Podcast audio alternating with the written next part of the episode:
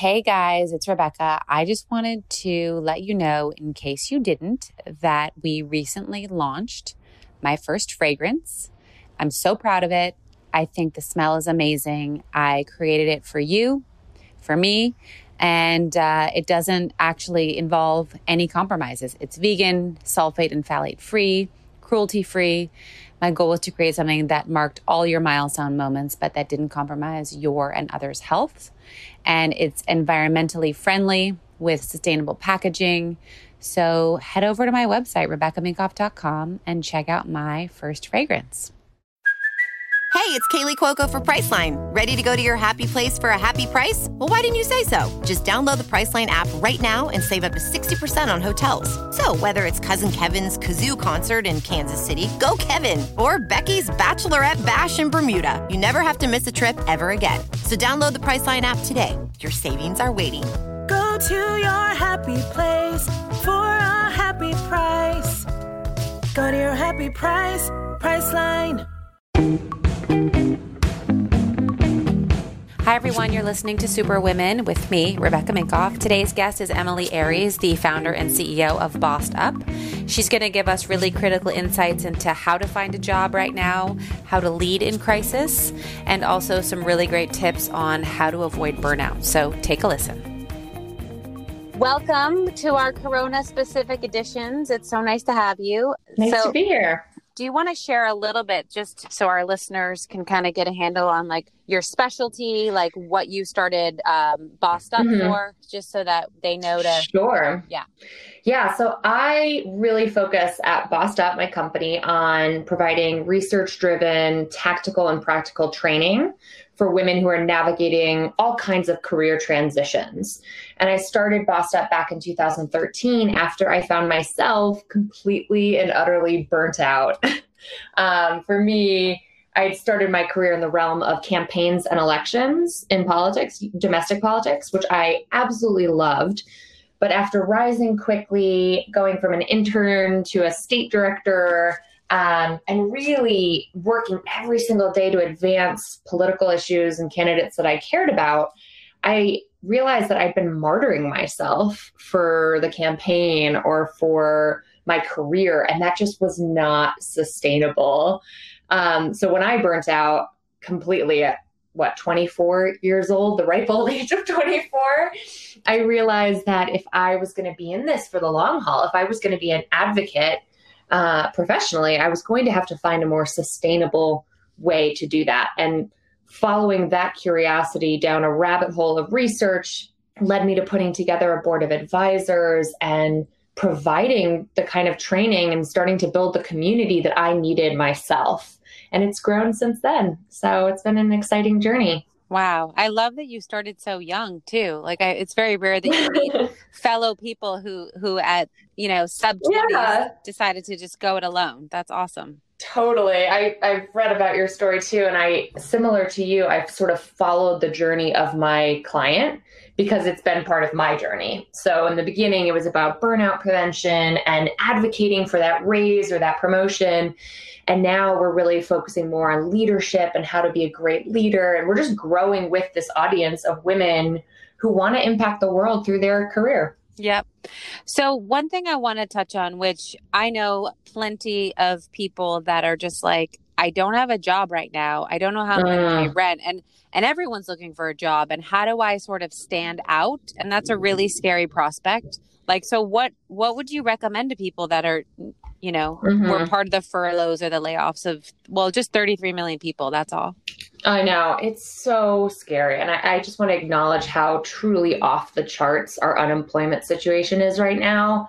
We've never really seen anything like this. So if you feel like you're in uncharted territory, know that you are not alone. And I've been, frankly, somewhat impressed with the rapid response coming from Washington uh, in terms of stimulus checks going straight to American bank accounts. As a small business owner, I'm a little less impressed yeah. with Same. what's happening for the SBA situation, but that's a whole other podcast. Um, so for those who are who are on the job hunt, keep in mind, and I know this because I work with job seekers every single day as my clients people are still hiring. I would say there was about a four to six week freeze where we all had to figure out like what the heck our new normal was going to be.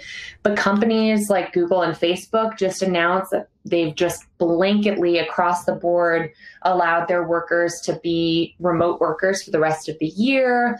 Microsoft just canceled all of their big employee conferences throughout July 2021. So businesses are starting to plan more longer term in a new environment, meaning longer term hiring is on the agenda.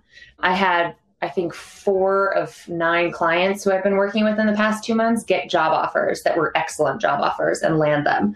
So it really is important to keep in mind that certain industries are still hiring and certain industries are not worth trying right now, including the airline industry and the hotel industry and anything related to event management. It's just not not where you want to focus your energy right now but for everybody who's who's navigating this really unforeseeable pivot we have to keep in mind that you need to connect the dots between your past experiences and how those skills are transferable to your future potential. And that's one thing that all job seekers really can focus on is how we communicate that potential value that you bring to the table even for an employer who is not in your historical industry.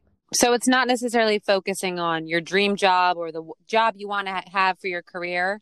It's, right. You know, what are the skills that I actually possess right now? What am I great at, even if it's not the love that I, you know, yes. had in mind? And that's where you sort of go and you go after those companies. I call that a bridge job. Yeah. I like to I like to imagine this bridge between where you are and where you want to be. And oftentimes, and this has always been true for career pivoters who want to navigate from uh, the law to ergonomic design, right. um, which one of my clients just did. You know, you have to really be clear about what are the bridge jobs that you might need to take to get your feet wet, to get you over this hump, to get you over this, ca- you know, this this cavernous. Uh, sort of economic situation we find ourselves in just to pay the bills and get your get your foot in the other door.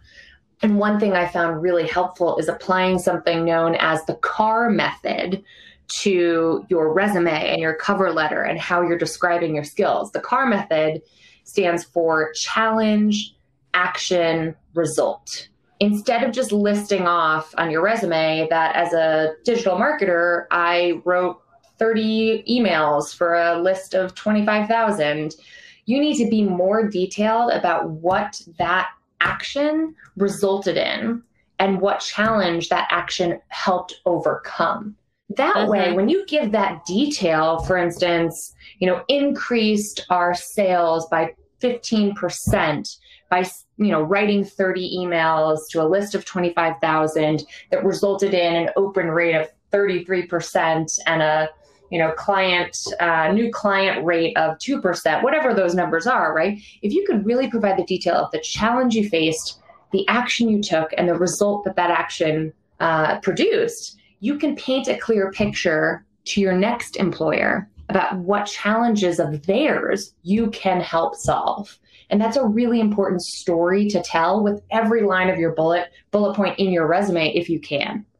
And do you think there's certain tips for how many times should you email HR? Because like it's one thing if you're emailing a small business and you're you know that someone's likely mm. to read mm. this, but if you're trying to get a job at a big corporation, like how do you even yeah that's such a great question so okay. i just filmed my sixth or seventh course with linkedin learning about references referrals and recommendations. And in preparation for that course, I learned that referred applicants, people who ha- apply for a job with an internal referral, are 15 times more likely to be hired than folks who simply apply via a job board.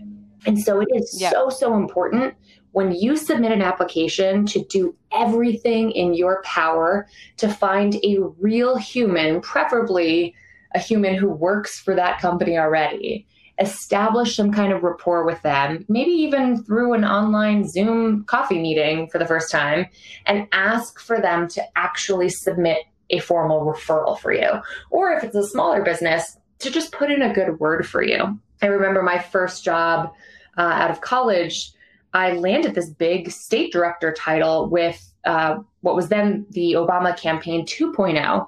And I had no experience. I was the youngest state director in the country, and I knew my age was going to be a barrier I had to overcome when making the case as to why I was equipped for this job. So after I submitted my application and had my first screener interview, I leveraged everyone I knew from my two summers of interning on political campaigns who might be peripherally connected to the hiring manager and just have them call or email her and put in a good word for me. And when she picked up the phone for our interview, she said, Okay, Emilie, you can call the campaign off. and I did play dumb a little bit, but I was like, Oh, was that not clear that I'm equipped to be an organizer? so sometimes you, I always say it's better to err on the side of of being a little over the top, um, as long as you're following instructions. If they explicitly say do not contact HR, you should probably heed that warning. Yeah, totally. I love that though. I think it's always, at least for me, been about six degrees of separation, and it always goes a long way. Right. So, yeah. huge way. Definitely. Yeah people hire people and they hire people they trust and they trust people they know. Yeah. So leverage whoever you can to try to network your way to your next job for sure.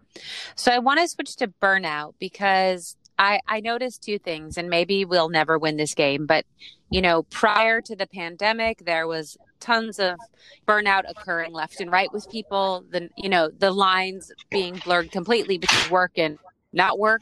Um, mm. Cut to the pandemic, I've never worked more, I don't mm-hmm. think, or harder. Mm-hmm. And homeschooling and cooking and cleaning and attempting to be a wife. Yeah. So for for those who are employed right now, like what do you recommend or some just I guess best tips and practices on burnout? Because I, I personally need them. You're right in that burnout was already on the rise for everyone, and particularly in the United States, where we work longer hours than workers in any other nation, where we're more likely to take work home with us on nights and weekends. And despite our, our hours in, we're not the most efficient nation by any means. Right. Um, and so it was interesting. Last summer, the WHO, the World Health Organization, uh, announced that burnout would be categorized now as a workplace phenomenon.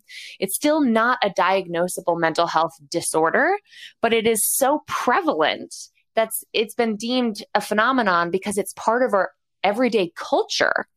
And to be clear, let's let's start by defining burnout and what it really is. It's a state of chronic stress, right? Ongoing stress, the kind that it doesn't leave you stronger afterwards, like a, a intermittent amount of stress. Mm-hmm. It degrades your brain. It actually deteriorates your brain, and it manifests with three main symptoms. One, physical and emotional exhaustion, which I think we're all quite familiar with. Mm-hmm. Two is cynicism and detachment, that feeling of, oh, it doesn't even matter how hard I work. I can't change this. And certainly in the face of a global pandemic, it's easy to become cynical and detached when it feels like life is so out of our control. And then finally, feelings of ineffectiveness and a lack of accomplishment, especially in the face of evidence to the contrary, where we so easily forget what was on our to did list, what, what we did already, but we only are left at the end of a week with an ever growing to do list that makes us always feel like we're not caught up. So you're right that burnout was already on the rise. And in my book, I actually coin a term, um, the martyrdom mindset, which describes this this uniquely American combination of the Protestant work ethic, which tells us idle hands are the devil's workshop, which literally means, right, that leisure is evil and, and, that your personal worth hinges on your productivity, which I think is a very common feeling and philosophy still today. And then you combine that Protestant work ethic with gender politics of the last half a century of women being valued based on how much we care for others and how much we put everyone else's needs before our own, first at home and then as women enter the workforce and mass in work, it makes it really easy to justify martyring yourself for the good of the cause, for the good of the team, for the good of the company. And the martyrdom mindset leaves us feeling like suffering is essential for success. So the first step to combating burnout is to push back on that sentiment and say, I cannot suffer my way to success. Nobody wins when I'm losing that much. So yeah. for you know, first and foremost, it's about giving ourselves permission to lower our own expectations of ourselves right now. Uh, and be compassionate, not just to our team members, but to ourselves and try to practice that self compassion more. Easier said than done. Yeah, and I guess I'm curious. Like now, like I'll I'll give my my company an example. Like there's less of us because unfortunately mm. we had to let go of and furlough people, so everyone's taken on extra jobs. Mm. And so, how do you sort of, as a leader, say, okay, I'll expect myself to work like a dog, right? But right. I also need my employees not to work like dogs, but to like they they now some people some of them have two and three jobs. Like yeah. how do you how do you sort of navigate that difficult is it like okay this is temporary we all know we're gonna do this for a little bit and then it's gonna ease up i i think that's a good question it really to me the antidote to chronic stress is something that author emily nagoski calls completing the stress cycle right stress is really pr- problematic because our brains get flooded with hormones like cortisol, which mm-hmm. if if we don't release that cortisol from our bodies and brains, it will start to deteriorate our mental faculties. Meaning, you know when you've had like a really tough week and something small happens like you lock your keys in the car and then you just weep on the side of the road or yeah. you have a little breakdown, right? Over something that on a good day would never have led you to break down in that way. We don't want ourselves or our teams breaking down in a big client meeting or breaking down when dealing with a tough workplace situation that requires all of our mental creativity to pivot right now. So, what we have to do is we can't push through, we can't constantly push through.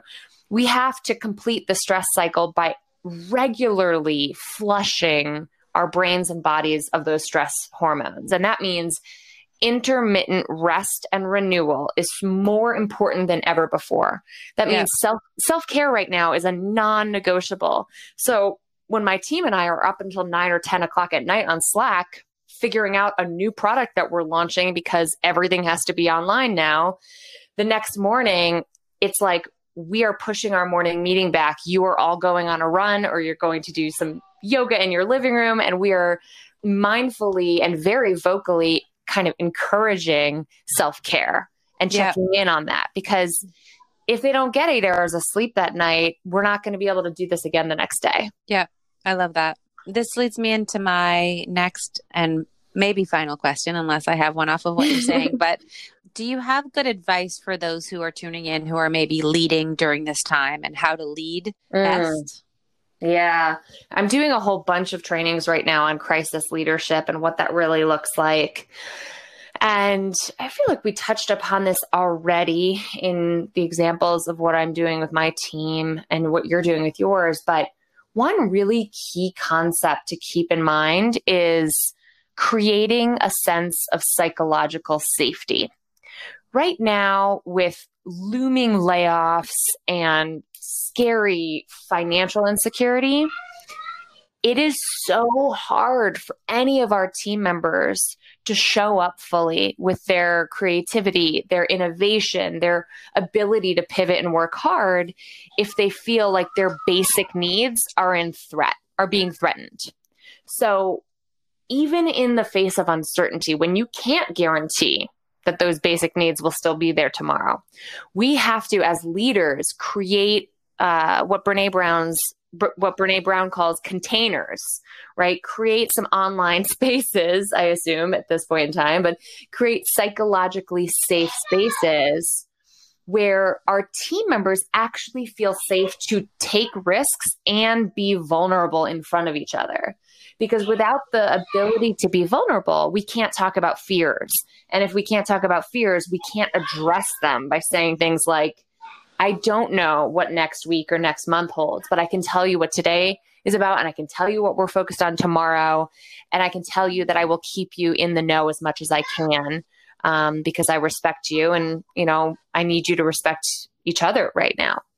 And then the second component to how you can create psychological safety, other than keeping people informed and being as transparent as possible, even when you have to say, I don't know, is to model vulnerability yourself. So last week, sadly, a, a, for a friend of mine, an acquaintance of mine, ended up passing away from COVID 19 just last week. And I got on our team call that morning and I cried. and right. I, I thought, wow, I don't think I've cried in front of my team before. But instead of apologizing for those tears, which we are conditioned to do, especially as women, I just talked through those tears and we created some space where other team members could say, Yeah, I've had a friend of a friend in the hospital who just got off a ventilator. And if I feel like as leaders, if you don't model, I'm not saying everyone needs to get on and cry on their team meeting, but if you don't make it okay to be scared, to be worried, to be uncertain right now, then no one else on your team will feel like they can be too. So yeah.